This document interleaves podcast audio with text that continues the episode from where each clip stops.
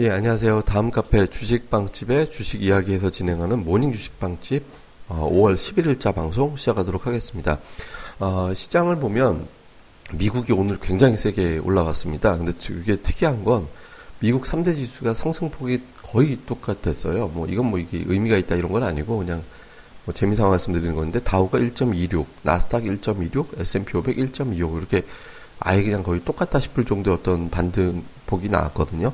아, 미국이 이렇게 세게 올라갈 수 있었던 이유는 저첫 번째로는 이제 국제유가의 상승. 이제 국제유가가 많이 올라왔습니다. 2.8% 정도 올라와가지고 4466, 44달러 66센트 정도. 뭐 지난주에 이제 마감했던 거 단가가 거의 똑같이 이제 됐는데 표면적인 이유는 이겁니다. 그러니까 뭐 뉴스라든가 이런 걸 통해서 이제 많이 보셨겠지만 표면적으로는 미국의 어, 캐나다의 산불 때문에 생산량이 차질을 빚는다. 그다음에 이제 또 한 가지는 이제 뭐 저 그 나이지리아의 반군 공격 때문에 원유 시설이 이제 공격을 받아가지고 생산량 차질을 빚는다. 요 두 가지 때문에 유가가 올라갔다라는 거거든요. 그래서 이렇게 되면서 이제 올라왔는데 여기서 유가 상승하는 이면은 제가 잠시 후에 조금 더 이제 분석을 좀 해드리겠습니다. 어쨌든 유가 상승이 하나가 있었고요.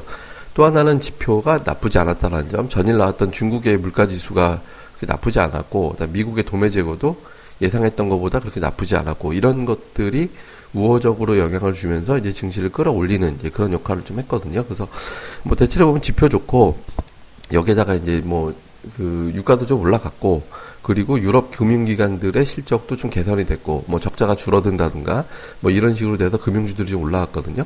이런 것들이 또 우호적으로 작용을 하고 뭐 이런 것들이 시장에서 호재로 인식이 되면서 이제 주가가 올라가는 그런 형태 뭐 이런 것들이 이제 만들어졌습니다. 어, 이것 때문에 이제 한국 관련된 지표도 대체로 많이 이제 좋아지는 형태가 됐, 됐는데요. 뭐 어쨌든 이제 미증시가 좀 회복이 됐는데 이 과정에서 추가적인 상승이 나올 수 있을 것이냐라는 점이 이제 중요하죠. 그러니까 우리 시장 영향을 어떻게 줄 거냐. 근데 여기서 조금 제가 아까 유가라든가 이런 거 이면을 좀 보자라고 말씀을 드린 게 있었는데 첫 번째는 유가 상승에서 미치는 어떤 흐름이 예상, 예전하고 좀 다를 가능성이 있다는 겁니다. 무슨 얘기냐면, 국제유가가 올라간 건 캐나다하고 나이지리아가 핑계가 됐지만, 약간 다른 해석도 좀 있습니다. 뭐냐. 지금 미국이, 미국 셰일 업체들이 40달러 넘어가면 생산을 다시 재개할 수 있을 것이다라는 분석이 있잖아요.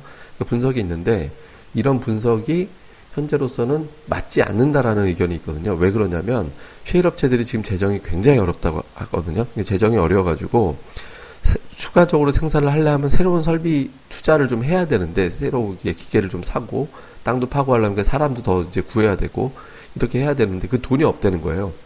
돈이 없기 때문에 지금 이제 대출 받아야 되잖아요. 근데 대출을 해주려면 금융기관들이 대출을 해줘야 되죠. 근데 금융기관들이 지금 셰일 업체들한테 물려 있는 게 있어가지고 대출을 추가적으로 해주기가 어렵다. 더군다나 BP 조금 맞출지 말지 또는 지금 당장도 생산해내면 적자 아직까지는 적자 기간이라고 봐야 되는데 이 상태에서 용감하게 금융기관들이 쉐일업체 대출을 해줄 리가 없기 때문에 현재로서는 쉐일업체들이 생산량이 다시 재가동될 가능성은 높지 않다라고 보는 거죠. 그러니까 결국 어, 미국에서의 어떤 그 유가 상승을 제, 이제 제한할 수 있는 어떤 산유량 증가가 나타나기 어렵다 미국에서 이런 의견들이 하나가 있습니다. 그러니까 이 부분은 저도 좀 공감이 돼요. 그러니까 쉐일 업체들이 실질적으로 전면적으로 유가가 이제 잘 생산하기 위해서는 60달러 정도 넘어가야 되기 때문에 현재로서는 좀 어렵다라는 분석이 있거든요. 그래서 유가가 여기서 만약에 이런 것이 이제 투자자들이 인식을 해서 올라간다면 어 이거는 이제 국제유가를 상당 부분 끌어올릴 수도 있기 때문에 이에 따라서 이제 시장에 올라갈 수 있는 그런 계기가 될 수 있거든요. 그래서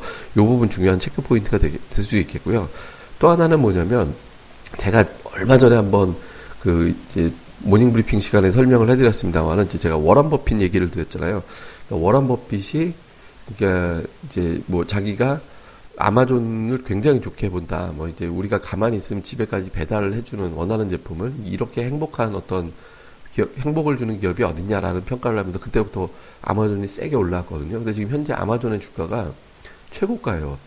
네, 지금 사상 최고가 경신을 했거든요.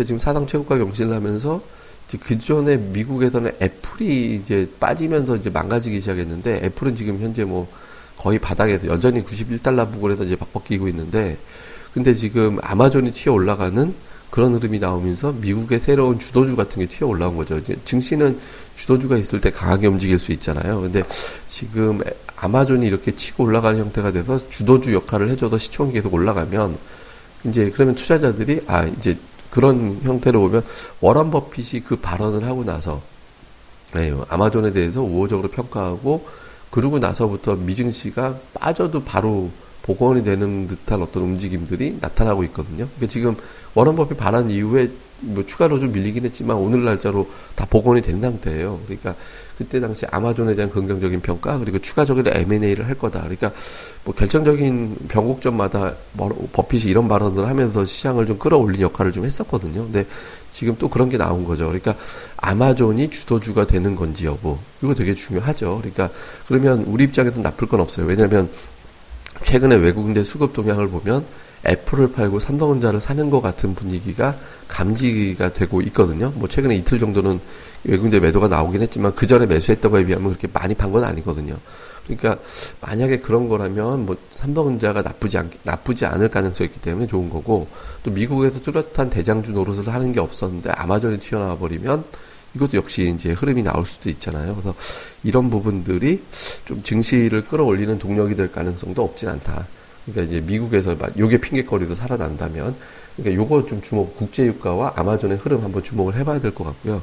그러니까 우리 시장으로는 미증시도 마찬가지입니다만 이게 완전히 추세가 뒤집혀졌다, 상승으로 돌아섰다 이렇게 보기는 아직은 이릅니다. 왜냐하면 지수가 제가 이제 1차 저지선 1950이 지지가 됐다라는 거는 의미가 있는데 올라갈 만한 명분이 당장 확보된 거는 없잖아요. 그러니까 우리 특히 이제 우리나라가 큰 고비가 있죠. 그러니까 구조조정이라는 이제 벽이 좀 있기 때문에 이게 우호적으로 작용할지 구조적인 전면적으로 확산이 될지 아니면은 특정 업종에 그쳐서 마무리가 될지 구조적인 진행되는 과정은 외국인들 입장에서는 불확실성이거든요. 그러니까 이런 것들이 좀 있기 때문에 이제 추세로 뒤집는다 정도까지는 아직은 어, 어려워요. 그러니까 제가 이제 기존에 말씀드렸던 시각, 그러니까 적어도 박스권, 우리나라는 대제 상승은 쉽지 않다 지금은. 근데 박스권을 일방적으로 깰 정도로 급락이 나오지는 않을 것 같다. 그래서 약간 조정 이후에 80과 50 단계. 근데 1900 초반까지 밀어내리기 위해서는 뭐 대략 규모의 선물 매도가 지속적으로 나와야 되는데 다행히 어제 그걸 막아줬기 때문에 현재 수준은 플랜 A, 그러니까 1950을 바닥 잡고 다시 반등하는 거. 다시 오늘 뭐 예를 들어서 수요일장에서 대량의 선물 매도가 나오면 플랜 B, 이제 1900 초반까지 밀고 내려가는 거 이렇게 되겠지만 현재까지로는 플랜 A 쪽이 아닌가 이렇게 지금 분석을 하고 있거든요. 그래서 여기서 잘 이제 견뎌주면 만기 이후에 이제 오늘 뭐 수요일장에서 추가적으로 선물 매수가 나와주면 만기 이후에 어떤 상승 쪽으로 좀 기대를 해볼 수 있는 이제 그런 상황이 좀 만들어질 수 있기 때문에 아, 선물 동향 계속해서 그러니까 외국내 선물 동향 집중적으로 좀 중점적으로 보면서 이제, 보, 이제 판단하면 될 것 같습니다. 근데 현재는 저는 이제 플랜 A 쪽 그러니까 1950을 조정의 끝을 잡고 올라서는 쪽으로 무게를 조금 더 두고 있는 편이기 때문에 전략적인 수정은 없습니다. 그러니까 뭐 최근에 이제 소재 쪽이 많이 빠졌잖아요. 뭐 철강, 화학, 뭐 건설, 그러니까 원유하고 연결이 되는 종목들 그러니까 이런 종목들이 좀 충분히 가격 메리트가 생겼기 때문에 이 종목들에 대한 긍정적인 판단. 그 다음에 이제 근데 여전히 펀드 환매가 완전히 이제 끝난 건 아니니까 그리고 선물이 매도가 멈춘 건 아니니까 대형주 쪽은 조금 수, 돌아봐야 순환 매지 아주 전면적으로 올라가기는 좀 간단하지 않다라고 보고 중성주 쪽에 무게를 두자. 그러니까 2차 전지, 전기차, OLED, 제약, 건자재 그러니까 이쪽으로 좀 방향을 두면서 이제 좀 가는 전략이 맞지 않을까 뭐 이렇게 보시면서 시장 접근을 해 나가시면 될 것 같습니다. 예, 뭐 자세한 내용은 제가 저희 카페 다음 카페입니다. 다음 카페 주식빵집의 주식 이야기 다음에서 주식빵집 이렇게 검색하시면 오실 수 있으니까 저희 카페 또 오셔가지고 많이들 또 내용들을 참고하셨으면 좋겠습니다. 예, 그러면 오늘 하루 잘들 보내시고요. 저는 또 다음 시간에 뵙겠습니다. 감사합니다.